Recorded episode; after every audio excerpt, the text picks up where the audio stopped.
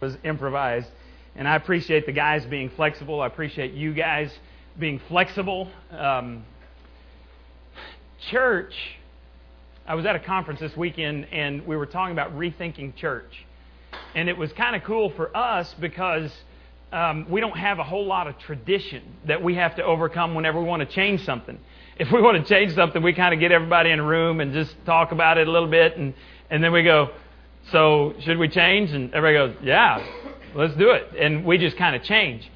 Um, but uh, what I want church to be, what I desire for this church to be, is this place filled with people who, at least for one hour a week, don't focus on themselves.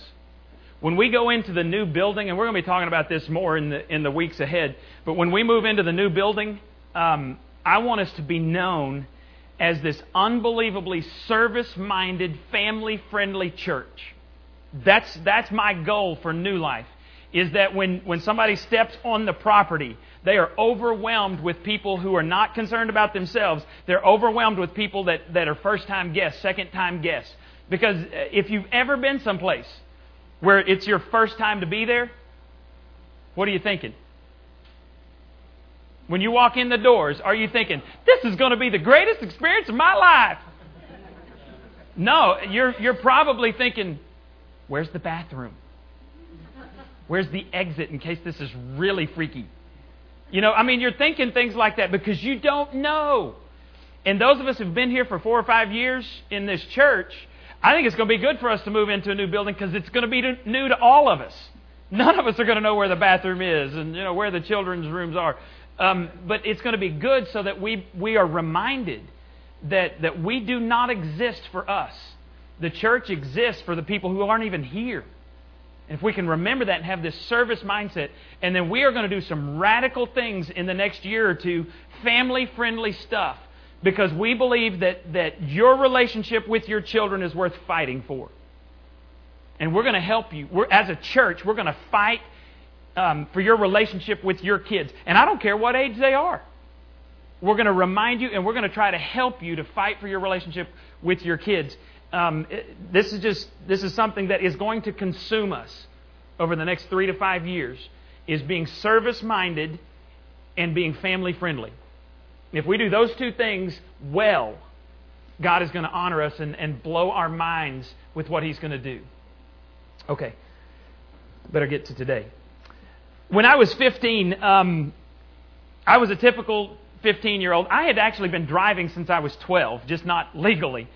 Uh, when we we were working on some baseball fields which were outside the city limits, and Dad had this old three on the tree truck. You remember three on the tree? Uh, most of you don't. Just you used to shift up here, okay? And it was it was first, second, third, and reverse was back here, wasn't it? Yeah.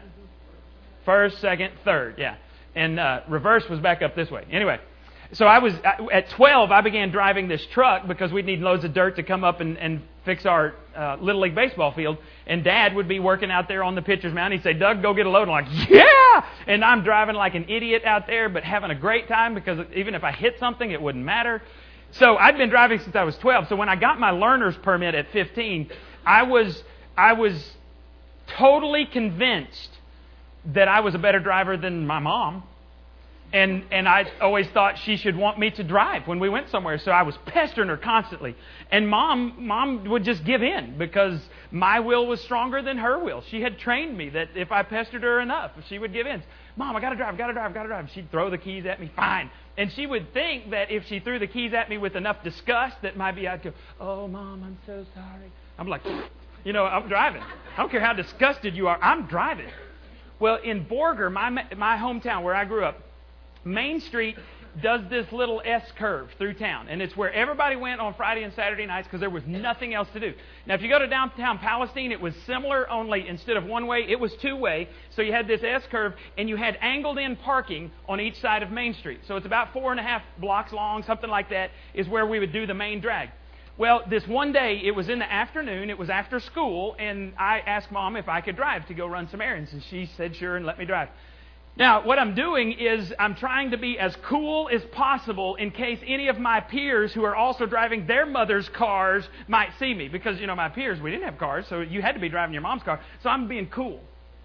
I'm driving down Main Street in Borger, Texas, having a good time. And I'm thinking I'm cool. And you have to understand, Main Street, Borger, Texas, is where all the little old ladies with blue hair and the cars the size of, of oil barges, that's where they drive. And so, angled in parking, and when you're in a car that big, you don't have to look to see who's behind you. You just take charge and go. Well, I'm driving down trying to be cool, and this little old lady in a barge sized car comes flying out. And, and my reaction was swift and loud. I said, What the bleep is she doing? And I gripped the steering wheel because I realized my mom had turned and these lasers were just piercing the side of my head. And I thought, if I don't make eye contact, maybe she won't say anything. Maybe she didn't hear it. And so this awkward silence, Mama goes, So is this how we're talking around our friends nowadays? No, no, no, Mom, no, Mom. I love Jesus. I go to church every Sunday morning. Ah, I don't know. She just scared me. I don't know where that came from. well, my mom knew her Bible. We were in church every time the doors were open. Mom knew her Bible, and she knew this verse. Um, I think it's on your listening guide. Yeah, Luke 6:45. Here's what it says. Mom knew this and she nailed me. A good person produces good deeds from a good heart, and an evil person produces evil deeds from a what? Oh, look what this says because this just steps all over me. Whatever is in your heart determines what you say. Oh, dear Jesus. Whatever is in my heart determines what I say. Well, I think it even goes deeper than that. Whatever is in your heart determines what you do. Whatever is in your heart determines what you give. What is on the inside, Jesus says, is what's going to come to the outside. And uh, what's inside matters. I read about this guy, and this is supposedly a true story, who used to work, and he worked at night, and he would walk because he didn't have transportation. It was quite a ways several miles to where his job was. And so he found this shortcut, but it was through a cemetery. And so one night he's cutting through the cemetery. It's dark. He doesn't have flashlight, and there are no stars or moon in the sky. And he falls into a freshly dug grave. And they did a really good job with this one because try as he might, dude could not get out of the grave tried for hours. He's finally exhausted. Nobody knows where he is. Who's going to go look in the cemetery for him? You know? So nobody knows where he is. And he finally just decides to sit down. He's going to quit expending all this energy. He's going to sit down in the corner and he's going to wait for morning and hope that maybe the cemetery caretakers come out there so he can holler at them and, and maybe get saved. Sitting in the corner, he falls asleep. Sometime after he fell asleep, another man comes walking through the cemetery, falls into the same grave. But because it's so stinking dark, he doesn't see the other guy asleep in the corner. And this guy is trying desperately to get out, desperately to get out. While he's clawing the walls trying to get out of this grave, the man who was asleep wakes up, reaches out and touches him on the back, and says, You know you can never get out of here. And that dude says, in two seconds, he was up and gone. Not gone in 60 seconds, up, gone in two seconds he discovered this new ability to leap out of freshly dug graves in a single bound. And he was gone and did not come back to help his friendly neighbor who scared Jesus out of him. Um, what made the difference? Why was this guy who couldn't get out of the grave, why was he suddenly able to get out of the grave? Adrenaline. Now, where do you get adrenaline? Is it is it a steroid shot? Is it uh, HGH? Actually, there is a shot. My brother has to carry one. Um, he has anaphylactic shock. If he goes into this this shock where he has this allergic reaction, his lungs swell up and all that. So he carries an adrenaline shot. That'd be kind of cool. Um, Drew McQuistion, y'all know Drew. His brother has to carry as well because it's kind of a freaky deal, anaphylactic shock. But but most of us don't have an adrenaline shot. Do you realize that adrenaline is already inside you? It's there. But Homeboy didn't know how to tap into it. I guarantee if he could have, you know, like the Hulk gets mad and then he gets superhuman strength, you know, if you could have, you know, maybe get, getting scared, that's kind of the Hulk like reaction. All of a sudden he was able to jump up and get out because he tapped into something that was already in existence, something he already had in his body. Now, most of you are not completely satisfied with your relationship with Jesus. Is that a fair assessment? Um, I'm not. I've been I've been doing preaching thing a while and, and minister thing a while. I'm not completely satisfied with my relationship with Christ. If you were satisfied, you probably would not come to church. I mean, if you don't think you need Jesus, why would you come to church week after week? Why would you go to a small group? Why would you um, listen to Christian music? Why would you do those things if you think that you are where you need to be? And um, what what you come to realize is, I'm guessing. This I'm just guessing. You tell you nod your head if I'm right. What what you've probably done is you've tried to live life your way, and it doesn't work. Right? Or I had these friends, and they said, so I did. And that didn't work. Right? And so you realize that, that um, there's got to be more to this life. I mean, the whole reason Janie and I banked everything, our future, on building this church was because we thought church mattered. God mattered to people. And we wanted to reach people that the regular churches weren't reaching. We don't have anything against regular church. We just wanted to reach people that they weren't reaching. And and here's what I want you to know. Everything, if you're a follower of Christ, everything you possibly need to live the abundant life that Jesus Christ talks about exists in you. But you don't know how to tap into it. And if you could tap into it, you'd get out of the rut that you're in. A rut is really just a grave with the ends knocked out. If you're in a rut, maybe you need to tap into Jesus Christ today so you can get out of that grave and get where you want to go. Jesus never said it was going to be easy. I don't know where this comes from. People think that if I become a Christian, my life is great. No more problems. I got news for you. Problems are the way that God molds you to look more like Jesus Christ. And His greatest desire is for you to look like Christ. If he has to choose between your character and your comfort, he's always going to choose your character. Just get that in your head. And in, in order for your character to be formed, it means you're going to have to go through tough times. And I know some of you, some of you told me this. I've had enough tough times. God needs to come through. Well, maybe when we finally get to the bottom of our efforts or the bottom of trying everybody else's way, maybe that's God is waiting for you to get there. He's already there, and then He's ready to pick you up and help you tap into something you didn't even know you had. If you're not a Christ follower, you don't have that power. The Bible tells us in Ephesians that the same power that raised Jesus Christ from the dead. Would you say that's good power? Is that powerful if if if you're dead and then you raise somebody from the dead? Is that power? Ephesians says the same power that raised Christ from the dead is available to his followers, but we don't tap into it. And, and I'm going to tell you why. Because we try to do life our way or our friend's way or our parents' way, and we don't do life God's way. So today we're going to look at how to get on God's plan. We've been talking about this for three weeks. Here's the first step to get on God's plan, and that's to get a new heart. Your heart is diseased, my heart is diseased, and I need a new one.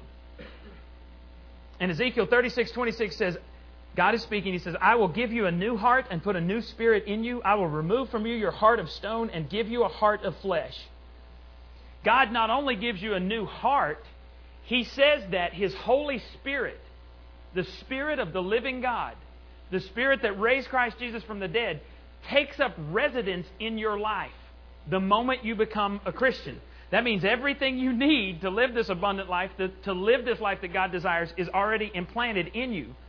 And God changes you from the inside out. He wants to change your attitudes. He wants to change your actions. But He starts with your heart and spreads out from there. And this heart transplant is the first place that God is going to begin to work in your life, and then He's going to spread to other areas. And the only way you can get this new heart is to admit to God, my heart is jacked up.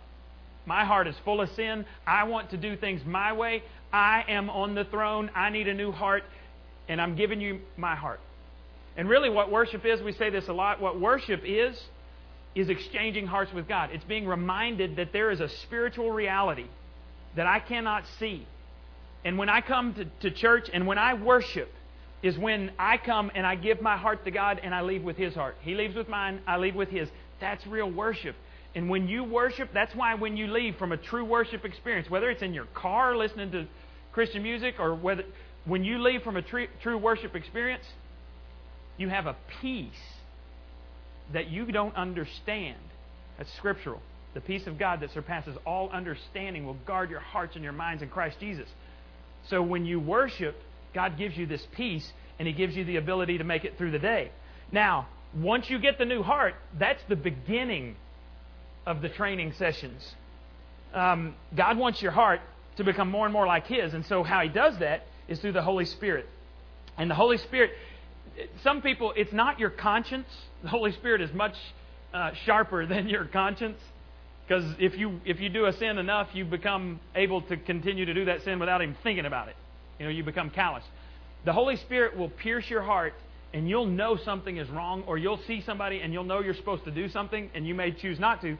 The Holy Spirit is always going to um, challenge you to serve, always going to challenge you to do something that causes you to give up your rights for the sake of someone else. Um, and so, when God begins to nudge you onto His plans, here's step two. You get the new heart, but here's step two. God then wants you to see the needs around you. Um, one of the most famous stories in the Bible is the, is the story of the Good Samaritan. Because Jesus is telling the story because the guy tries to trick him and he says, um, You know, who's my neighbor? Because Jesus said, Love your neighbor. Jesus said, Love God, love your neighbor. And he goes, Well, who's my neighbor? Trying to justify himself. So Jesus tells this story and he says, Well, there was a man going from Jerusalem down to Jericho, and it goes down this steep, rocky crag where it's real easy for people to hide, robbers to hide and he says that he is jumped on, beaten, and robbed and left for dead. So the preacher comes by. And the preacher sees the need, and what does he do? The need is here. He gets as far away from the need as he can. I've dealt with needy people all Sunday morning. God, I don't want any more. So he walks over here and walks by. A priest comes by. What does he do? Sees the need. Whoo! No, thank you. Might get blood on my hands. Might have AIDS. Might get something. So he goes as far away as he can.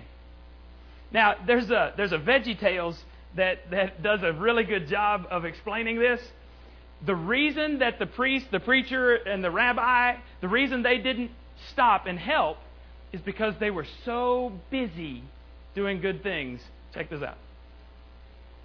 Young man, I have noticed your dire situation, and please rest assured that I share your frustration. But uh, how can I put this? Uh, what can I say? Ah, maybe you understand better this way. That music? I'm busy, busy, dreadfully busy. You've no idea what I have to do. Busy, busy, shockingly busy, much, much too busy for you. Oh, I see.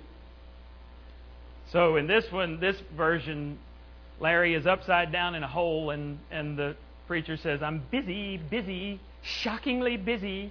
You've no idea what I have to do. Uh, we showed this to our kids, so I've got all of these memorized. Um, the people who should have known better, they saw the needs, but they didn't respond to them. And then the dreaded Samaritans. The reason the Jews hated the Samaritans is because they were they intermarried with people with the Gentiles. The Gentiles were not the people of God, the Jews were the people of God. And so in their minds, the Samaritans were half breeds. They disobeyed God, went and married someone from another race that God told them not to marry, and the reason he told them not to marry was their, their spiritual thing. It had nothing to do with their racial color, skin color, any of that stuff. It was because they would be a snare to them and lead them away from the true God. They intermarried, and so the true Jews of true blood hated the Samaritans. And Jesus tells the story, and he says, The Samaritan traveling the road came on him. When he saw the man's condition, his heart went out to him. Now, you have this on your listening guide, and I want you to circle some words for me. Circle saw him when he saw the man's condition, and then heart went out to him. Here's the problem wounded people are all around us. We just don't see them. And then if we try to knock on their door and, you know, give them some verses about Jesus, they don't want to listen because we don't really care. And when we get in our new building and, and we're inviting the whole city to come, if we don't have relationships with people, we don't really see their needs, they're not coming. The people who come, 99% of the people who come, somebody else in our church befriended them and said, hey, why don't you come give this a try? We've tried advertising, we've tried door hangers. Some of you are laughing because you helped with the door hangers, and um, Danielle and Caleb were nearly accosted um, doing the Lord's work. Um, we've tried a lot of stuff, but the only time that people come are when somebody connects with them and invites them. That's the way Christianity is spread. And chances are you pass somebody today who, who's hurting on your way to church today. Chances are you're sitting on the road with somebody who's hurting right now. And the only way we're going to make any difference is when we see people, listen to them, and let our hearts go out to them. And, and then when you see the needs around you, here's the deal. This is where we will find out the condition of your heart and the condition of my heart. Because when we see the need, we can respond in one of three ways.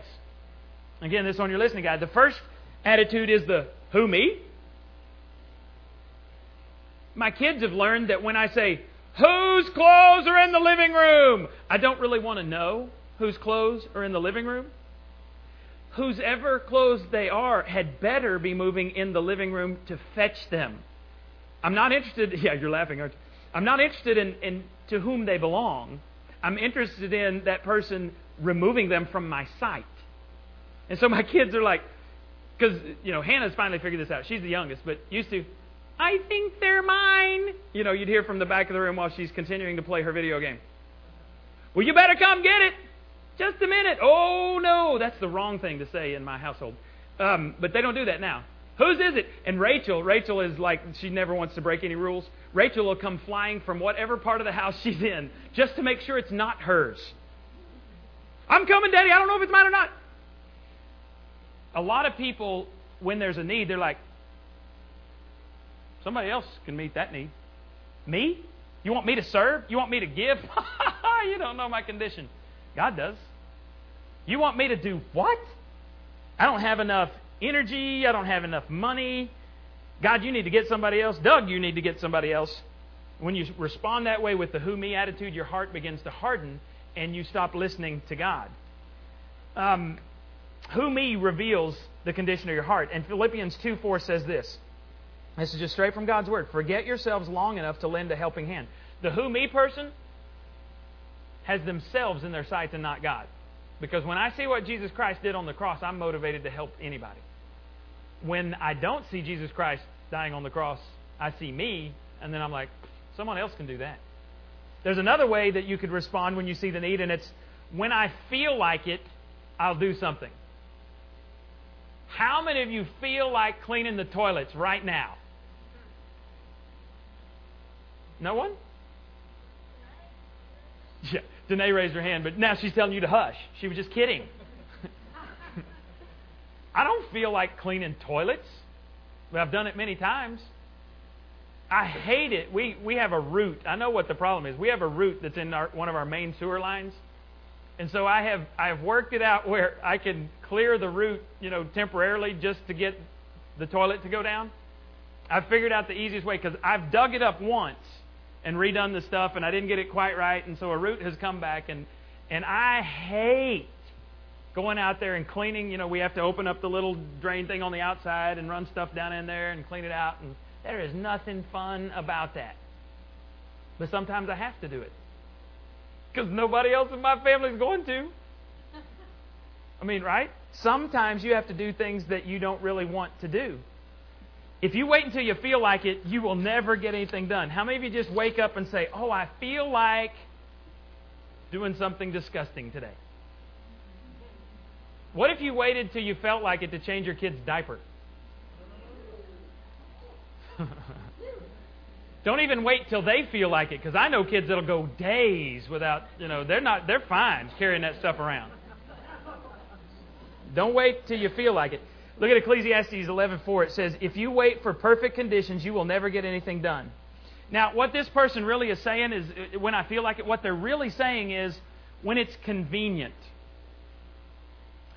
Um, do you get sick when it's convenient? Can you look on the calendar and figure the least busy time in, in your schedule and get sick then? Do car wrecks happen at the most convenient time? Do tires go flat? Do batteries go dead at convenient times? No, it's always the least convenient time. If you wait until it's convenient, you're not going to get anything done. And, and really, if you think about this, when it's convenient, what is convenient is to ignore the right thing to do. Right? That's when it's convenient. It's inconvenient to do the right thing most of the time. Now, there's another way you can respond when you see the need, and that is just say the word. Now, some folks want to live their lives and they want to make them count on more than just the occasional acts of service. These folks say, You can count on me. You need somebody to set up chairs, I'm there. You need somebody to do this, I'm there. You need somebody to lead a small group, I'm there. You need somebody to give, I'm going to give. These people, you can't build a church, you can't begin a church, start a church without a group of these people. You can't sustain a church and grow a church without a larger group of these people. And, and as we move into the new building, we're going to have to have more of these folks. This is the folks that just say, You let me know, and I'm, I'll be there. I'll help you. You can count on this level of guilt, eh, giving. Put me on the schedule because I'm going to help with whatever needs to be done. You need to move the chairs? Yep, I'm there. Children's area? I'm there. I may not even like kids, but I'll pretend for an hour once a week so that I can help out. Small group leader, you need a home, you need meals. One of the best things you can do is, is take meals to, to parents of newborn, right? Or to people who are grieving. Um, a couple weeks ago, I did a funeral for an 84 year old lady, and uh, one of our church members took some food to their house in the name of our church. So you all got credit for it. Just want you to know that. You all got credit for it. And he said, I can't believe your church brought all this food. I didn't do it. I just said, Well, you know, we love you. He can't make the stairs. His wife couldn't make the stairs. She was praying that we would, for five years, she's been praying that we would get a church building on the first floor so that she could come. And she went in a nursing home three weeks ago and died two weeks ago. I was praying. I was just going, oh, God, please let her make it. Please let her make it into the new building. Just one time because she'd been praying for so long. And her husband will be there, God willing, he'll be there when we open up the new building. Um, the problem with this level is this takes the greatest amount of commitment. And I think that's why it scares people. But if you want to invest your life in something that matters beyond this life, then you need to be involved in the church. Serving is worth the cost because you see your life making a difference. Um, there is a level of Christianity that will never be reached. There is a depth of your walk with Christ that will never be reached until you learn to serve and and we just got to I just got to say this out loud. Janie and I were praying about this last night. Um, we always want people to come and feel comfortable, but we don't want you to feel comfortable just attending forever. And and really, we we need to declare this all the time. If all you're going to do is come and sit, this is not the church for you. We need servers. If we're going to become the most service oriented, family friendly church, we can't have a lot of people sitting on their rears. We need people that serve. Um, I want to show you a picture of some heroes in our church.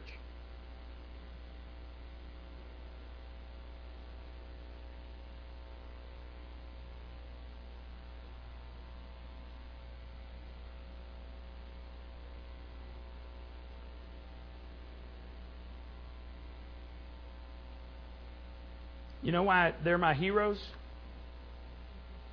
Because they serve. But I want to ask you if you've ever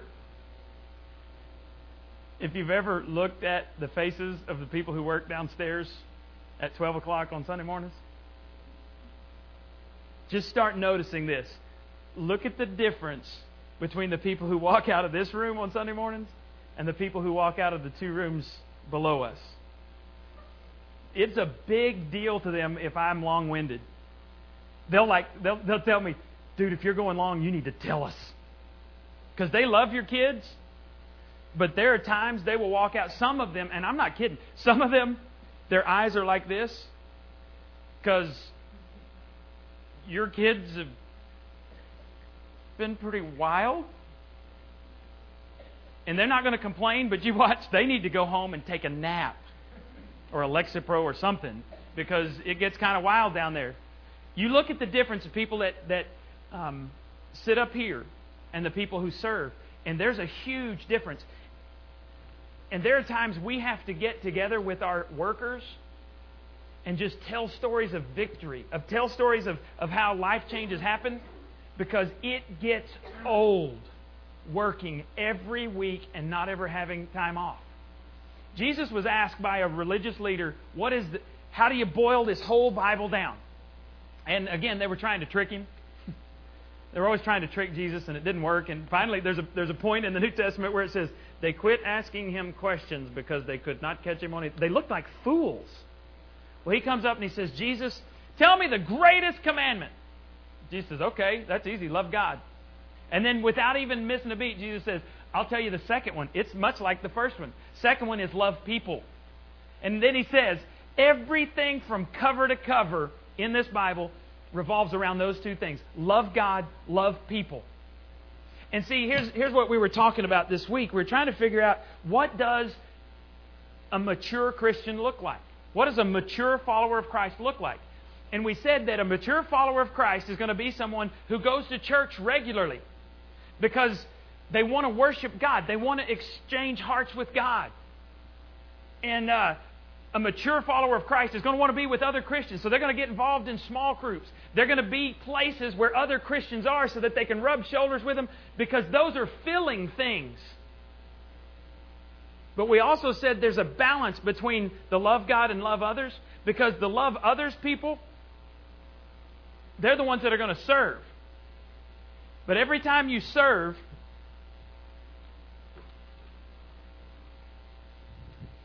You get filled up. The Bible actually says worship God and serve Him only, and there's a reason that, that, that, it's in that order. A lot of times people try to serve God by, by pouring what they have into others. And when you do that, what happens to your cup? Gets empty. And so we say that when you love God, when you worship, you come and you get filled. No matter who's singing on the stage. You get filled because the focus is not these people up here, the focus is on God. And when I when I go to sometimes I don't want to go to small group. I'll just be real honest with you. I'm tired and I want some time off, but every time I go, God fills me up because I've been hanging out with other people who love him and love me for whatever reason. And they pray for me and we pray for each other. One of the greatest things you can do is pray for me. And I get filled up. And then you know what I'm supposed to do when I get filled up? I'm supposed to find someone else and fill them up. So there's a balance between being filled with God and me pouring out myself for you. Because phone calls to go to the hospital don't come when it's convenient. My friend called me three weeks ago or two weeks ago on a Monday night at 9 o'clock. That's when my kids go to bed. That's when we go around and love our kids, kiss them, and put them in bed. And he calls me and he's just distraught. And he said, Dolly's on the way to the hospital and she's non responsive. Can you meet me there? It's not convenient. Give me, give me 45 minutes to put my kids to bed and have my little nighttime snack, and I'll be there. This man almost couldn't get to the hospital. He was so distraught. He was driving down the wrong side of the road, and I was just going, Oh, dear God, get him in the parking lot. I'm watching. He gets out of the car, falls into my arms. and I have to almost carry him into the hospital. And he says, he said, he goes, oh no, oh, is she gone? Is she gone? I said, I don't know. I haven't been in. I'm waiting on you. Is she gone? And and all I could think of was, oh, she probably is. And and sure enough, the, the nurse comes and the doctor comes and they tell us she's gone. She didn't die at a convenient time. And you're going to need folks. Um, they're going to call you at inconvenient times, and you've got you've got a choice to make. Am I going to be like Christ, or am I not? And not everything's going to be that dramatic. Did you know that on a typical weekend, about 10% of our people serve? Now, I'm not trying to make anybody feel guilty because guilt is not a motivation that God uses. If God challenges you today, get mad at God. Don't get mad at me. Okay? Because I'm not trying to guilt anybody. If you feel guilty, you have permission not to serve. Because that's, that's not how God does things. But if God's Spirit begins to speak to you, then you respond to Him. On a typical weekend, 15 to 20% of our people give money. That's pretty weak. In a typical week, week 5% of our folks work on the building. Again, don't feel guilty. That's not, what, not my purpose here. But if God speaks to you, then, then you respond to Him. Um, in a typical week, 5% of our folks give leadership energy to this church, to making sure everything is working, that, that you know, all of the, the service goes the way it should, that all the administration happens so that this church can stay open. Um, and if we continue with those numbers, it's a recipe for disaster. We, we cannot sustain or grow our church with those numbers. So, how do we, how do we then do better? If you want to do better, not only can you see the needs and say, okay, I want to be a just say the word person, move on to step three. Step three is step out of your comfort zone and into the serving zone. Step out of your comfort zone. Did you know kindness is like a muscle? That as you are kind, you your capacity to be kind is greater. And when you're unkind, your capacity capacity to be unkind grows. It's like a muscle, so you got to use it or lose it. Um, and we always say that it's better to give than to receive, but I want to know how often do we live that out? Because if you sit around with some of our children's workers, which I got to this weekend at a conference, and, and no matter how tired they get, when they start thinking about God connecting with a child, they get excited. Their heartbeat beats a little faster, and you can see in their eyes the fire come back, the glaze that was once there is replaced by this desire. And, and they're, they're like, okay. I actually had somebody this weekend say, oh, I'm ready to go again. I'm ready, I'm ready to, to commit another year to this. And we're going to be asking some of you to make year long commitments to serving in the weeks ahead. And it may be unnatural at first. One of my one of the funniest things I ever heard was in the five love languages. They were talking about all of us have this unique love language, and one of the love languages is um, acts of service. That's mine. So when people do things for me or with me, it makes me feel loved and fills my love tank. There's words of affirmation where you say kind things to someone, and that motivates them. Um, there's physical touch, and and a lot of men assume that because you know the sex thing, but it has nothing to do with with sex. It's non sexual touch. And so the, the instructor said, if you're not a hugger, here's what you do take your arms and do this. Okay? Then do it again. Do that 3,000 times. And it begins not to feel so unnatural. And then he says, then put your spouse in there. Do that 3,000 times. But I am not a toucher. I'm not a hugger. Practice. And then it begins to feel not so unnatural. Some of you are going to say, "Oh, I can't I can't work with children." How do you know if you've never tried it? Don't tell me you can't vacuum. Don't tell me you can't slap on those nice rubber gloves and clean a toilet. I know better. But as, you practice, those things become easier. So you just have to make a decision. That's what you do. You got to say, I'm going to get out of my comfort zone. My comfort zone might be right here, blending in, but, but God doesn't want us in our comfort zone. God grows us as we get out of our comfort zone. So you practice being kind. You serve your neighbors, serve your coworkers, serve your family. Um, be nice to your family. And when they ask you if you're sick because you're suddenly nice to them, just say, No, I've decided to take following Christ seriously. I've decided to grow up spiritually. And then the last thing, no, I'm sorry, there's two more. Number four, spend whatever it takes on what matters most. Spend whatever it takes on what matters most. It will always cost you to serve. It will cost you time, effort, talents, energy, privacy, convenience, money, kindness. Serving always costs. But I want you to see a promise of God if you'll step out and serve. Isaiah 58, 10 and 11. If you feed those who are hungry and take care of the needs of those who are troubled, then your light will shine in the darkness and you will be bright like uh, sunshine at noon. Then here's the promise The Lord will always lead you, He will satisfy your needs. God says if you'll accept responsibility for meeting the needs that you see, then He will assume responsibility for meeting your needs. Well, how can you meet some needs? Serve in our children's area um, last week or two weeks ago, our nursery worker was up here, and some of you didn't know her. It'd been that long since she'd been up here. She's on a romantic weekend with her husband this weekend. So we had some more people step up and serve in her area. Um, maybe you need to serve in, in Celebrate Recovery. You want to talk about the safest place you could ever serve? It's in Celebrate Recovery.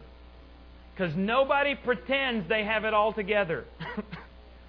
Everybody in there knows they've got hurts, habits, and hang-ups, and so you can go serve there and just mess up all you want to. Uh, how can you meet some needs? You can begin giving. You can begin tithing. If you're tithing, you can move on to the next level. Here's the challenge that I have, and, and to be honest with you, I, I struggle with whether I should even say this to you. Because because this is bigger than anything I can do. We are now making two payments. We're, we're paying rent here and we're paying mortgage at the other building. And I believe God wants us to pay off that building in five years. I just believe we have a note for 15 years, but I think that's wasting God's money. I believe He wants us to pay off that building in, in five years. In order to do that, here's what we need an extra $1,700 per month over and above what you're currently giving. You don't get to take what you're currently giving and say, oh, well, I'll shift that. No, that doesn't work because we still have other bills. And in fact, I was supposed to have the, the budget at the back today, and I just left them at home. So we'll have those next week for you to look at.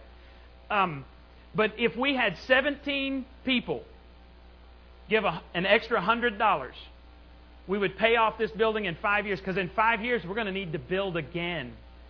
And the biggest problem most churches have is that they then have, you know, in five years when we need to build again, still have another 10 years of debt.